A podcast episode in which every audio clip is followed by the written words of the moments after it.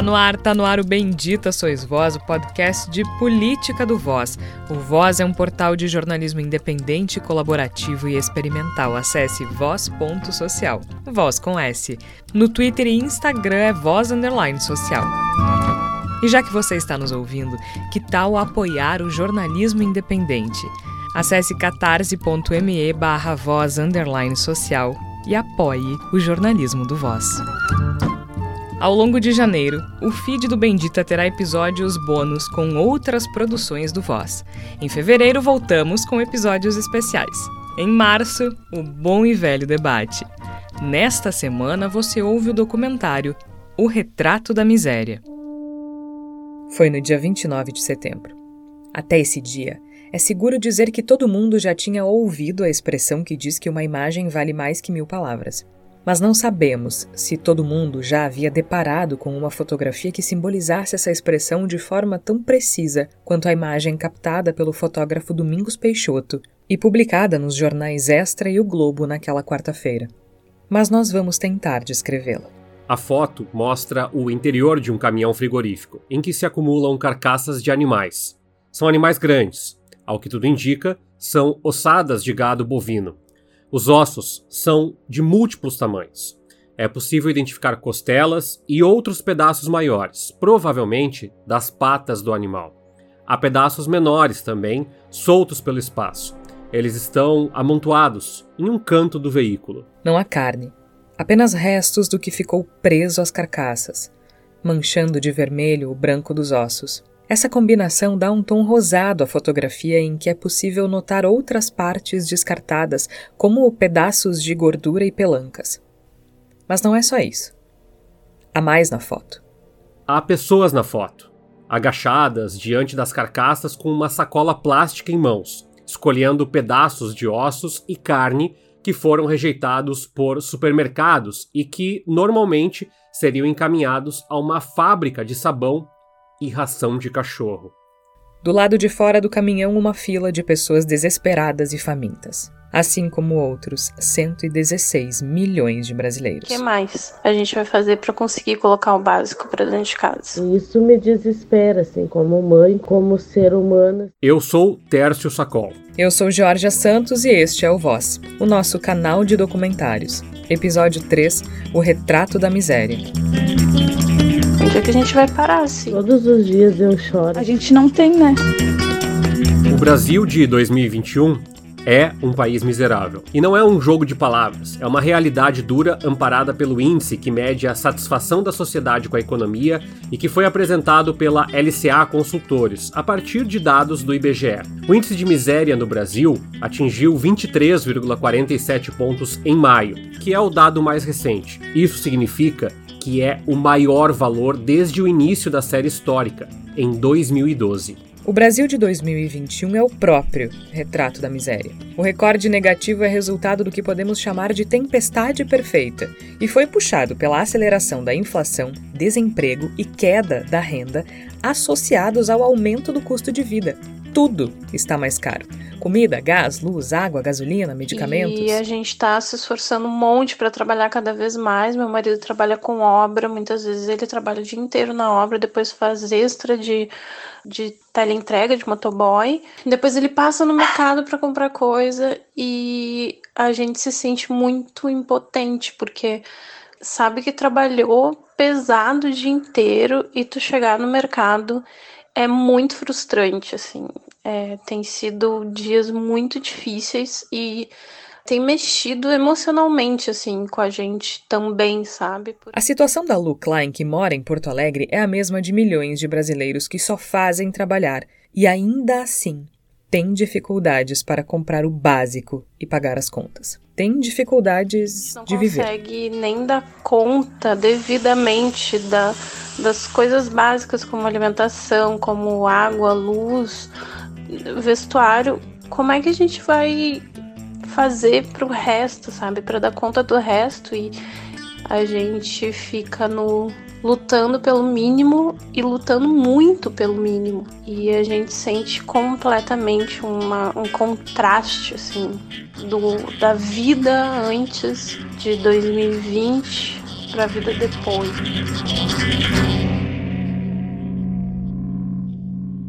Tem razão. Há um contraste enorme entre a vida que os brasileiros levavam antes de 2020 e a vida que levamos agora. Mas essa tempestade perfeita na economia não é apenas por causa da pandemia, como alguns querem fazer crer. O pessoal todo mundo tem consciência que milhões de empregos e rendas foram destruídos com a política do fica em casa. Em setembro de 2021, a inflação chegou a 1,17%, a maior para o mês desde o início do Plano Real. Quando tu vai no mercado, o que tu comprou ontem, hoje tu já não consegue comprar de novo porque os preços já aumentaram. A Márcia explicou direitinho os efeitos da inflação. Resultado, principalmente, de incrementos nos preços da energia elétrica, que subiu quase 20% no ano, de acordo com o DIEESE, e da gasolina, que subiu 32%. Tudo isso em meio a uma das piores secas da história recente do país. Mas, como a gente disse anteriormente, nem tudo na alta de preços se deve diretamente a resultados da pandemia. O que nos preocupa hoje não é só esse descompasso. Aliás, tem outras coisas que nos preocupam mais do que o descompasso gerado pela desorganização econômica que já está sendo revertida em alguma medida. Né? O que, que, é isso que está acontecendo, assim, principalmente, né? Eli Matos é economista e professor da PUC do Rio Grande do Sul. Primeiro, preço do petróleo e, consequentemente, da gasolina, associado ao preço do dólar. Né? Ou seja, tudo isso, essas duas, essas duas coisas são uma fórmula muito nefasta para a inflação porque isso tem um poder contaminante dos índices de inflação muito alto. Né? A gente tem efeitos de encadeamento muito, muito acentuados para o petróleo, né? pensando num produto como base, né? a gente tem um, um encadeamento muito severo dali para frente para os preços que a gente costuma consumir no, no, supermercado. Energia elétrica é outro elemento muito importante. Tanto o petróleo quanto a energia elétrica não estão relacionados com a pandemia. O petróleo e o dólar um pouquinho, assim, na, na, na tangente, tem algum impacto ali por causa da desorganização global. Tá, é verdade, mas não é só isso, né? A crise política, por exemplo, do Brasil tem um impacto, na minha avaliação, pelo menos, muito mais severa do que qualquer oscilação de commodity. Que assim, a gente tem fuga de capital muito acentuada, a gente tem incerteza de investidor internacional é, nos pegando pela perna. Outro elemento são as secas, né, que, que, também, que impactaram, obviamente, o preço da energia elétrica, mas também o preço dos alimentos. E a cor mais forte do retrato da miséria é a fome. Um país que tem a inflação lá em cima, com os preços de tudo em disparada e 14 milhões de desempregados, só pode ter uma população faminta. A Lucimara, da Vila Mário Quintana, é parte dessa estatística. Vai fazer cinco meses que eu estou desempregada, perdi o emprego e tá bem difícil, sim. Não era pra gente estar tá assim. Não era, Vitória, não era mesmo. A Vitória mora no bairro Medianeira, em Porto Alegre. E o marido ficou bastante tempo desempregado. Ele ficou um ano e seis meses sem trabalhar. Como é que a gente estava vivendo? Como é que o ser humano vive sem emprego? tendo essas condições de, de preço, essa faixa de preço na comida, essa faixa de preço na, na conta de energia. E é uma das tantas mães que sofrem com a possibilidade da insegurança alimentar. Resultados do inquérito nacional sobre insegurança alimentar, conduzido pela rede Pensan, mostram que o Brasil vive um pico epidêmico da fome. Hoje, mais de 19 milhões de brasileiros não têm comida suficiente em casa Outro levantamento, este mais recente e mais devastador, aponta mais de 18 milhões de meninos e meninas até 14 anos com fome, sendo metade em extrema pobreza. Falar que se passa fome no Brasil é uma grande mentira. Passa-se mal. Não come bem. Aí eu concordo. Agora, passar fome não, você não vê gente mesmo pobre. Com apoio da Oxfam Brasil e outras entidades, o inquérito da pensão foi realizado em mais de 2 mil domicílios nas cinco regiões do país, em áreas urbanas e rurais, em dezembro de 2020. Os resultados mostram que nos três meses anteriores à coleta de dados, os moradores conviviam com a insegurança alimentar em cerca de metade das casas, um aumento de mais de 50% em relação a 2018 quando esse índice era de pouco mais de 36%. E a Márcia, que mora no bairro Restinga, na periferia de Porto Alegre, e que a gente ouviu antes falando tão bem sobre a inflação, se viu em uma situação de insegurança. O dinheiro sumiu e a gente não consegue sequer as, pagar as contas básicas, né? Água, luz. Insegurança alimentar é quando alguém não tem acesso pleno e permanente a alimentos. E mais da metade da população brasileira está nessa situação. nos mais variados níveis. Em números absolutos, mais de 116 milhões de brasileiros não têm acesso pleno e permanente a alimentos. São quase 1.500 maracanãs lotados. Para se ter uma ideia, é mais que o dobro da população da Argentina. Aliás, é como se todas as pessoas da Argentina e da Itália juntas estivessem em situação de insegurança alimentar. Desses 116 milhões, 43 milhões não contavam com alimentos em quantidade suficiente e 19 milhões passando fome, que é o nível grave da insegurança alimentar. É um Chile inteiro faminto. É a população da Holanda. Imagina toda a população holandesa fazendo fila no caminhão do osso. O governo, o nosso governo, está muito, tá, tá muito desdeixado o povo. Eles não estão pensando no povo. Eles estão pensando só neles. Essa é a Graziella, do bairro Jardim Europa, que ajuda pessoas em vulnerabilidade na capital gaúcha. Olha o preço de um gás, pessoal. 120 reais. Da onde uma, um assalariado faltar no mês o seu gás, ele tem que fazer sua, sua cesta básica, que está em média de uns 800 reais. Tira as contas que tem para pagar água, luz, e fora as outras coisas que tem para pagar. Vocês acham que, acham que conseguimos viver com esse com, com dignidade com esse salário que ganhamos? A fome no Brasil é um problema histórico, mas mesmo não sendo uma questão superada, ela vinha sendo combatida de forma satisfatória há mais de uma década.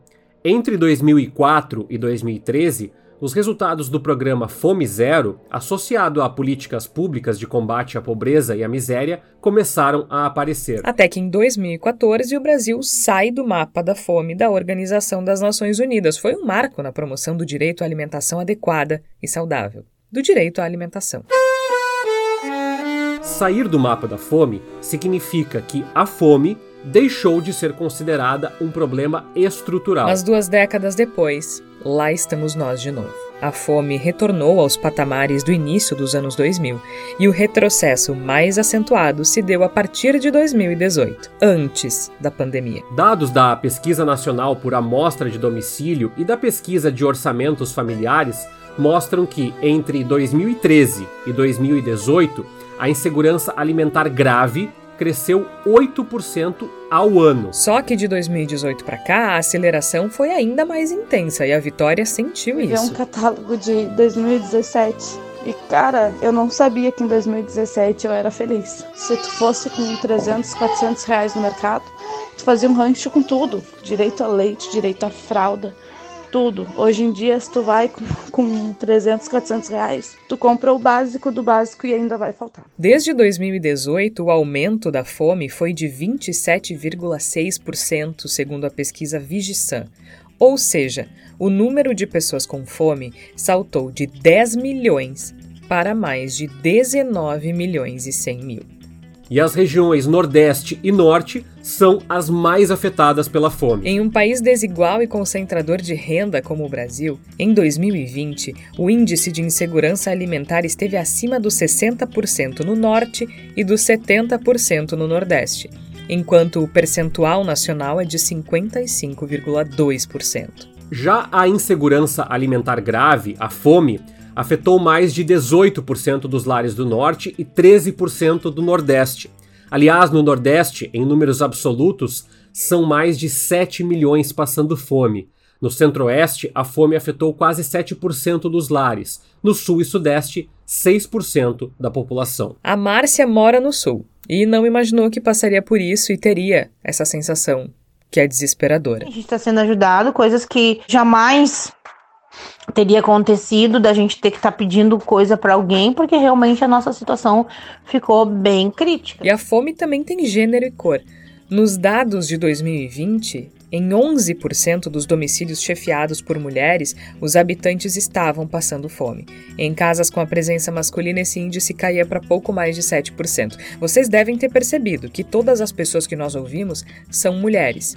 Isso porque realmente falta apoio. A Vitória mora com o marido, mas sabe o quanto a situação afeta as mães, principalmente as mães Está solas. sendo para mim e para muitas outras mães, né, que passam por situações diferentes, porque a comida está muito cara. Não tá fácil para ninguém. No recorte por raça, a fome atingiu 10% das casas habitadas por pessoas negras, contra pouco mais de 7% entre pessoas brancas. O retrato da miséria é aquela foto em tom rosado que resulta da combinação nefasta de omissão e descaso. Você vê um prato de um classe média é, europeu, que já enfrentou duas guerras mundiais, são pratos relativamente pequenos. E os nossos aqui, nós fazemos almoço onde às vezes há uma sobra enorme. Com desemprego, queda de renda e aumento no preço dos alimentos. Ao ponto do arroz chegar a 30 reais, o pacote 5 quilos, o feijão ser 9 reais, 10 reais em outros lugares. Azeite tá um absurdo. O gás aumentando cada vez mais, sabe? Os preços estão assim pela hora da morte. Tanto é assim que a insegurança alimentar moderada e grave desaparece por completo em domicílios com renda familiar mensal acima de um salário mínimo per capita. A ocorrência da fome foi quatro vezes superior entre as pessoas com trabalho informal e seis vezes superior entre desempregados. Isso mostra que a solução para erradicar a fome passa necessariamente por políticas de geração de emprego e renda. Mas, em tempos de pandemia, os desafios são maiores. Para se ter uma ideia, 28% das famílias que solicitaram e receberam auxílio emergencial conviviam com alta proporção de insegurança alimentar, moderada ou grave. A gente retornou duas vezes ao supermercado.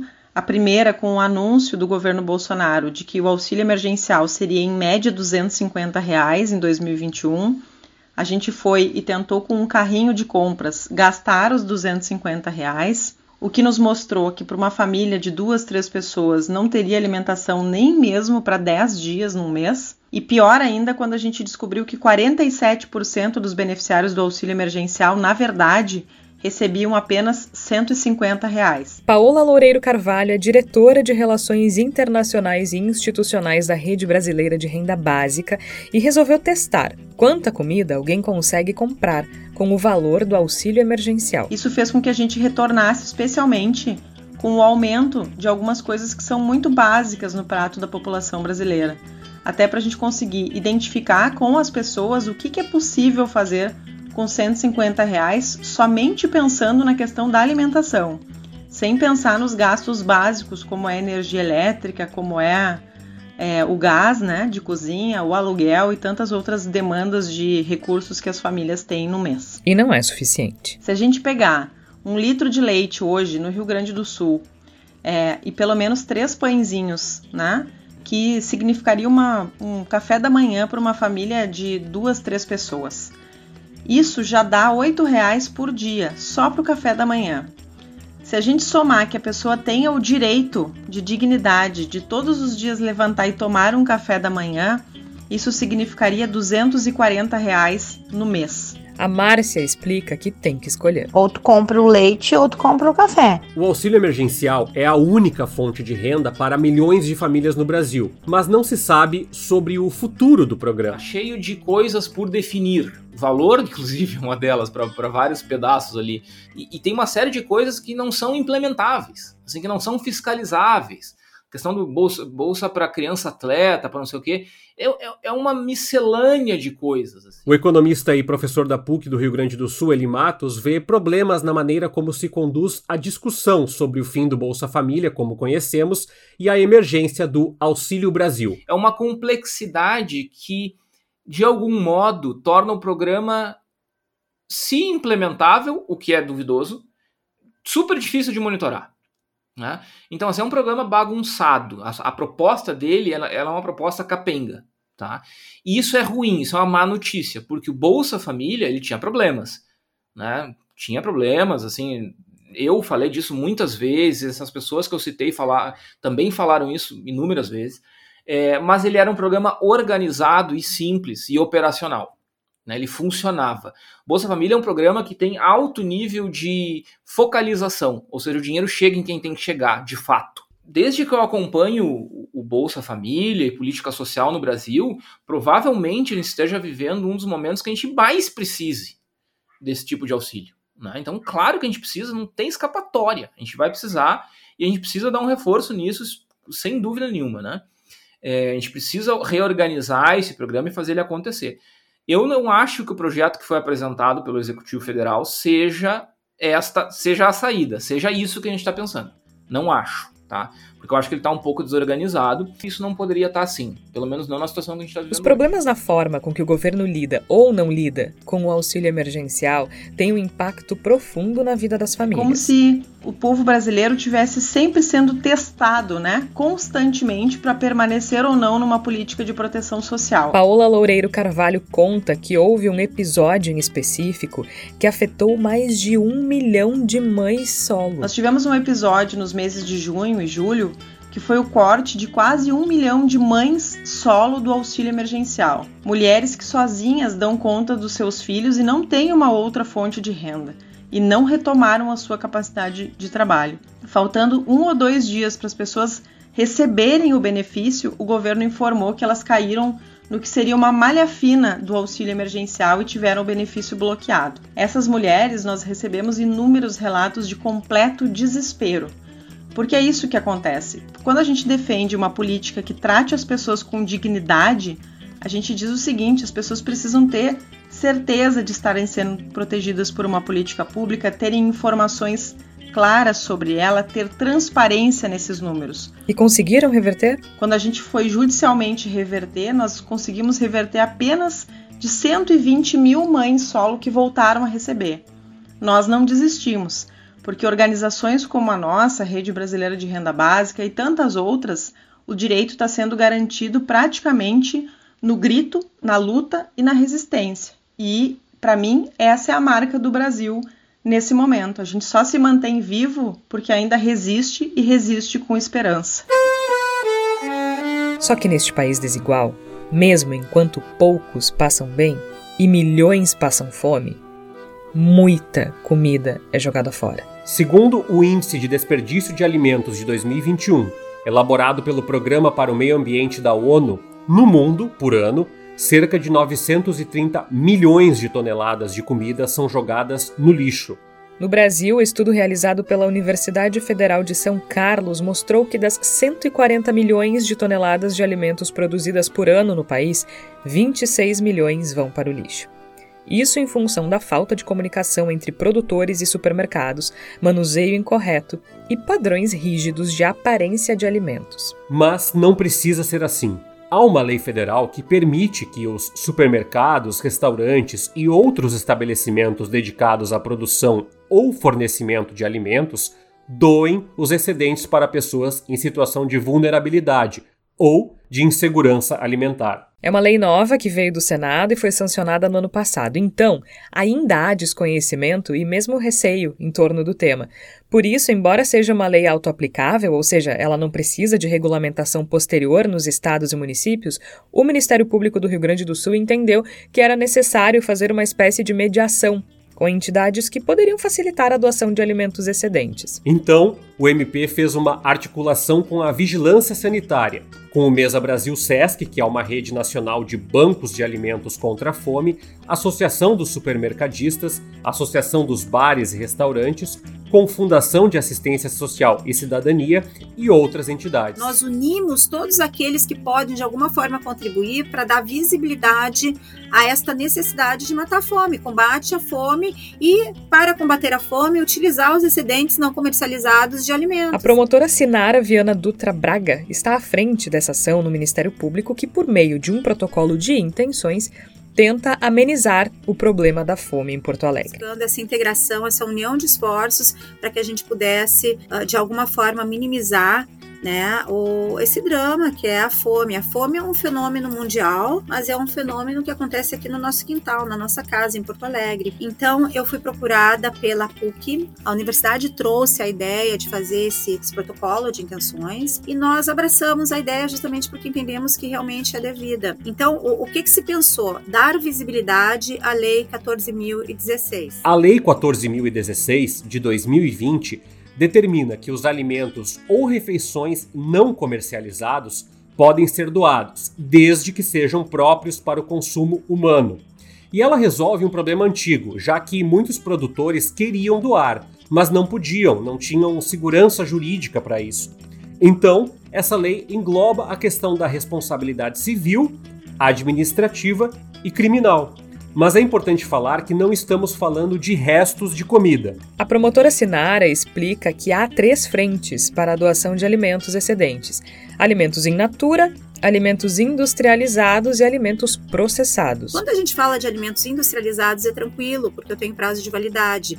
Então, no nosso protocolo ficou ajustado que os supermercados entregam com até três dias de validade para o Banco de Alimentos, que é a referência nacional, ou para o Mesa Brasil, que também é referência e é um programa nacional do SESC, onde tanto o supermercadista que entrega com esse prazo de validade está testando a idoneidade dos alimentos, quanto o Mesa Brasil e o Banco de Alimentos têm um técnico que está testando que esses alimentos são devidos. No momento que o supermercado faz a entrega para o Banco de Alimentos e para o Mesa Brasil, cessou a responsabilidade. Mesa Brasil, Banco de Alimentos faz a entrega lá na ponta, quem está recebendo também tem um responsável técnico para testar a qualidade. Então isso deixa muito tranquila a questão da responsabilidade. Ou seja, a segurança para quem entrega e, obviamente, para quem recebe, que é o objetivo de toda a ação. Para nós não basta a entrega dos alimentos, tem que ser entrega de alimentos saudáveis com todas as suas propriedades nutricionais para matar a fome de quem está recebendo lá na ponta. Com relação a alimentos in natura e processados é um pouco mais complicado. In natura, quem está doando está testando que embora não sejam produtos, de repente não tem aparência, melhor aparência para fins de comercialização, mas tem as suas propriedades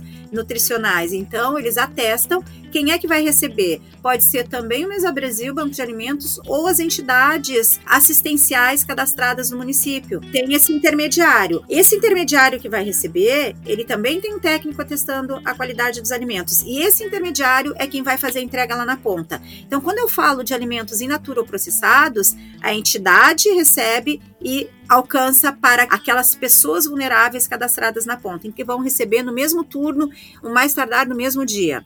E assim eu faço lá na Restinga com o Padre Seron, e assim eu faço lá no CPCA com o Frei Luciano. E é assim com diversas outras entidades que fazem essa ponte entre os supermercados, restaurantes e outros estabelecimentos e as famílias mais vulneráveis que tanto precisam de alimentação adequada. Supermercados, a gente sabe que tem toneladas de alimentos que vão para o lixão e as famílias vão para o lixão buscar os alimentos.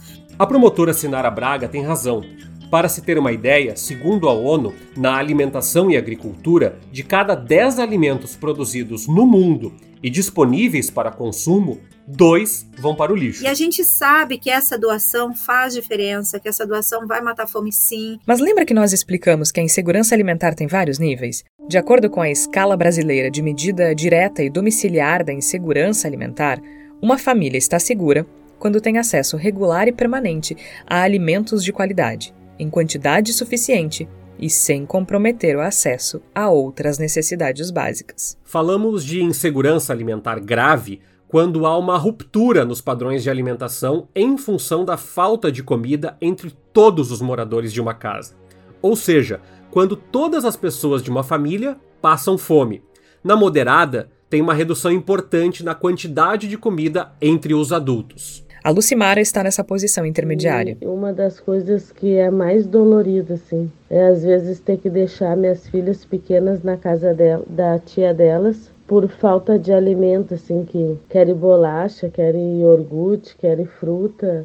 Elas querem o essencial que, que eu acredito que toda criança tinha que ter, né? Já na insegurança alimentar leve, é quando há incerteza, é quando não se sabe se vai ter o que comer em um futuro próximo, e também quando a comida não tem os nutrientes necessários, geralmente porque se opta por alimentos menos nutritivos, mas mais baratos. A Márcia traz um exemplo que ilustra essa situação. Muitas das nossas crianças estão tomando café preto, que daí dá para todo mundo tomar, né? E às vezes vira um chafé. Muitas pessoas da minha comunidade davam uma refeição para as crianças durante o dia porque não se tinha o que dar comida e a gente tentando de todas as formas um ajudando o outro, né? E há ainda situações como a que a Paola Carvalho, da Rede Brasileira de Renda Básica, explica pra gente. O arroz ele passou a ser fragmentado, o feijão passou a ser fragmentado para poder baixar um ou dois reais no quilo e aí algumas pessoas conseguirem adquiri-los. As pessoas precisam fazer escolhas, não é, Vitória? Bem difícil mesmo, sabe? A gente fica com dois corações entre comprar comida, entre comprar um leite, entre comprar uma fralda. As coisas estão bem escassas Tu pode comprar o rancho e acabar teu gás, tu pode fazer o rancho e não ter uma fralda pro teu filho mais tarde. Hoje a gente tem que escolher. Compra-se o arroz e estica-se o feijão. Pois é, Márcia, mas por que, que a gente está insistindo nesse conceito? Porque a insegurança alimentar avançou também entre pessoas que não se encontram em condição de pobreza. A Vitória percebeu isso. Pessoas que antes tinham uma vida boa, hoje em dia já não tem mais tudo aquilo, entendeu? Hoje em dia tá bem mais difícil, o arroz está mais caro, o feijão está extremamente caro, o óleo está nas alturas. Assim, coisa básica: arroz, feijão, massa, açúcar, óleo estão caríssimos estão com preços exorbitantes. A Silá precisou adaptar o orçamento da casa, que já é curto. Invariavelmente, acaba perdendo qualidade nutricional. O leite eu fiz uma troca do líquido pro pó, porque eu compro um quilo de leite em pó e pago 23 reais. E eu compro na verdade 2 quilos por mês, esses 2 quilos com as crianças dá Agora, se eu comprar o líquido, que geralmente vai muito rápido, se eu comprar uma caixa de 12 litros, eu vou pagar quase 40 e poucos reais, 40, em torno de 45, 46 reais, e não vai dar o mês todo, eu vou ter que comprar 24 litros de leite. O imposto, ele, ele rende mais. Desde 2018, a proporção da insegurança alimentar leve passou de 20,7% para 34,7% entre a população brasileira. Cerca de metade dos entrevistados do Inquérito Nacional sobre Insegurança Alimentar relatou redução da renda familiar durante a pandemia, provocando, inclusive, cortes nas despesas essenciais. A gente está falando do básico do básico, né, Lu? Eu e a minha família, a gente sentiu muito, muito o aumento gradual dos preços das, dos itens de necessidades básicas.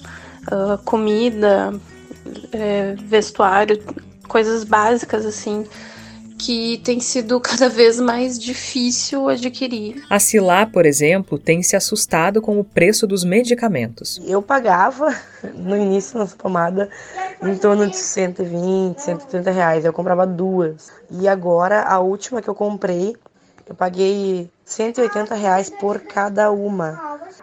Uh, além das contas de luz, água, comida, gás, Ainda a solução é economizar e não passar o remédio todos os dias. Ela só passa a pomada no filho quando ele sente muita coceira e, mesmo assim, em intervalos maiores. Mesmo com uma grave doença de pele, é o que dá para fazer. Não tem um, um, alguém que lá no poder que dê uma congelada nos preços para a gente conseguir pelo menos se manter. Não tem, Márcia. Hoje a gente está vivendo né? Na, não vou te dizer na extrema miséria, mas estamos ali perto, batendo na porta. Tá bem complicado. Não bastasse a fome e a insegurança alimentar, outras carências atingem milhares de brasileiros em pleno período de pandemia como a falta de luz e a falta de água. Com luz atrasada, com água atrasada. O país vive um período de seca, ao mesmo tempo que convive com a insegurança hídrica, que é medida pelo fornecimento irregular de água, ou mesmo pela falta de acesso à água potável pelas famílias. Esse índice atingiu, em 2020, cerca de 40% dos domicílios do Norte e Nordeste. Mas isso não significa que seja um problema isolado. No Centro-Oeste, o percentual é de 14% no sul e no sudeste, pouco mais de 13%. No Rio Grande do Sul, o Núcleo de Defesa do Consumidor da Defensoria Pública notou um aumento no número de reclamações com relação ao fornecimento de água. O defensor Rafael Maganin explica que as contas estão caras demais. Tem inúmeros problemas. Agora as pessoas estão nos ligando dizendo que o consumo da água está aumentando demais, assim, a fatura de consumo. Pessoas que pagavam 100 reais, 120 reais, agora estão pagando 560 reais, 600 reais e sem motivo. Vem recebendo assim muitos contatos dos colegas que estão sendo procurados. E a gente ainda a gente precisa iniciar uma nova força-tarefa, entender o que é que está acontecendo, por que, que as pessoas estão encontrando essas faturas tão altas. E isso aconteceu, por exemplo, no ano passado com energia elétrica, lá em junho, julho, em que as distribuidoras foram autorizadas a fazer a leitura por projeção, pegando os últimos 12 meses. Aí o que que pegava? Assim, tinha gente, por exemplo, ah, que trocou de casa, né? Comprou uma casa nova e estava morando há seis meses nessa casa. Segundo a autorização da distribuidora, eles iriam fazer a leitura de 12 meses para trás. Então, digamos que antes daquela pessoa que estava morando na casa, tinha uma família com oito moradores. O consumo de energia elétrica lá em 600 reais, que na média vai afetar. Então nós fazemos esse meio de campo também. Nós atuamos na proteção das pessoas mais vulneráveis. Nós temos ação que foi ajuizada para garantir o fornecimento de água, para que não seja realizado corte nesse momento. A relação entre insegurança alimentar e a falta de água potável é incontestável. A pesquisa Vigisan mostrou que a proporção de domicílios rurais com habitantes em situação de fome dobra quando não há fornecimento adequado de água para a produção de alimentos. Passa de 21,8% para 44,2%. Não esquecendo ainda que o Brasil vive uma das piores secas dos últimos tempos. Água e luz, olha, eu vou te dizer que eu só tenho energia em casa porque eu moro no terreno da minha avó e a gente consegue rachar né, o valor. E a gravidade da crise hídrica levou a Agência Nacional de Energia Elétrica a criar uma nova bandeira tarifária, chamada justamente de Bandeira Tarifária Escassez Hídrica. O novo valor da taxa extra é de R$ 14,20 pelo consumo de 100 kW. Antes era de R$ 9,49. Uma alta de quase 50%, mesmo quando a renda média do brasileiro caiu quase 10%, segundo o FGV. Vimos ainda numa situação de impossibilidade de pagamentos, as pessoas ainda em casa, dificuldades financeiras, a, o aumento no preço das, da cesta básica, das atividades mais corriqueiras e a perda do emprego de muitas pessoas, suspensão de contratos de trabalho um aumento na, no valor das faturas. Essa conjunção de fatores fez a Defensoria Pública do Rio Grande do Sul buscar a suspensão do corte de energia por falta de pagamento. No ano passado, a ANEEL já tinha editado uma medida em que ninguém teria a luz cortada por falta de pagamento. Mas, desde o dia 31 de agosto de 2021, isso só vale para quem está cadastrado na tarifa social. O defensor Rafael Maganin explica, no entanto, que muitas pessoas que não estavam cadastradas na tarifa social também tinham dificuldade de pagar as contas, e mesmo para quem estava cadastrado, a conta era alta. É o caso da Silá. A luz aqui é baixa renda, mas mesmo com baixa renda vem esse preço bem alto. A gente atrasou contas, claro. Mas a gente está levando, né? Como sempre, é o jeito do brasileiro, é o jeito, na verdade, do ser humano, né? Por isso, a Defensoria decidiu buscar na Justiça a garantia de que ninguém no Rio Grande do Sul tivesse a energia cortada por falta de pagamento. Ela é para todo mundo porque as nossas pesquisas e os nossos contatos com as distribuidoras permitiram que a gente percebesse que as famílias que se enquadravam nos critérios para ser é, famílias de baixa renda, elas muitas vezes não estavam cadastradas, efetivamente cadastradas como família de baixa renda. Em primeiro lugar, por conta de, do desconhecimento. Então, são famílias que não, não, não estão acompanhando as normativas, os direitos que elas têm nem sabem que elas precisariam procurar, por exemplo, a distribuidora de energia elétrica para fazer o seu cadastro. Né? Então, neste levantamento, nós havíamos percebido naquela época que nem metade das famílias que fariam jus à tarifa social estavam realmente cadastradas. Aliás, esse é um dos maiores medos da Lucimara. Deus o livre, eu peço para Deus que que não corte a luz, que não corte a água, porque eu tenho as crianças pequenas. Mas por enquanto, esse direito está garantido. Então a pessoa nos procura, a gente busca fazer o cadastro dela na medida do que a gente consegue aqui como tarifa social. Isso tanto para energia elétrica como para água também. Até agora, a gente está falando de quem tem dificuldades para pagar a conta de luz, que aliás pode ser negociada. Nós fazemos então as reuniões, as sessões de conciliação através da nossa Câmara de Conciliação Civil, aqui na Defensoria, através de também reuniões com a própria, o NUDECONTO, que é o núcleo que é o atuo de defesa do consumidor, e também faz, eh, temos uma atuação ativa de procurar as distribuidoras. Mas ainda há quem não tenha luz instalada em casa. Por exemplo, tem famílias que nos procuram porque é, é, a, na região onde elas moram não está chegando o serviço de energia elétrica. Então nós fazemos esse meio de campo também para a gente fazer a energia elétrica chegar nas casas dessas pessoas. Segundo estimativas a partir de concessionárias de energia, cerca de 2 milhões de brasileiros não têm acesso à energia elétrica. Uma delas é a Luana, que mora em Viamão, na região metropolitana de Porto Alegre. Eu tô morando numa casinha à luz, à luz de vela, porque eu não tenho fio de luz na minha casa. Eu tenho muito ver muita vergonha, mas eu não tenho nem fio de luz na minha casa. O retrato da miséria no Brasil é esse. É uma jovem no escuro, é uma família sem água, sem gás, é um caminhão lotado de ossos, sendo disputado por gente faminta. É uma mãe economizando na pomada do filho, é um pai comprando fragmento de arroz e feijão. É uma família que só pensa em sobreviver e não consegue viver. E esse retrato mostra que a escalada da miséria e da fome durante a pandemia não é responsabilidade do coronavírus, mas de escolhas, de negação, de negligência, de ausência de medidas que protejam a população mais vulnerável. Vai ter um idiota, ah, tem que comprar feijão. Cara, você não quer comprar fuzil, não enche o saco quem quer comprar. O retrato da miséria é uma mulher acusada de roubar duas garrafinhas de Coca-Cola, dois pacotes de miojo e um pacote de suco Tang em um supermercado na Vila Mariana, zona sul de São Paulo. Os produtos custavam pouco mais de 20 reais. Sabe quando isso aconteceu? No dia 29 de setembro naquela quarta-feira.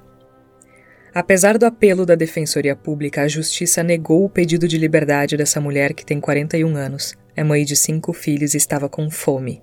Ela já havia furtado alimentos e produtos higiênicos duas vezes e os desembargadores entenderam, portanto, que se trata de uma índole indiscutivelmente voltada à delinquência. Como se não houvesse pandemia, desemprego, inflação ou desamparo. O relator foi o desembargador Júlio Caio Farto Sales. Farto, que estava preocupado com a reincidência da mulher, não passa fome. Esse é o retrato da miséria. A gente tem que continuar, a gente não pode parar, a gente não pode voltar atrás. Você ouviu o Voz, o nosso canal de documentários. Episódio 3 O Retrato da Miséria. Apresentação Georgia Santos e Tércio Sacol.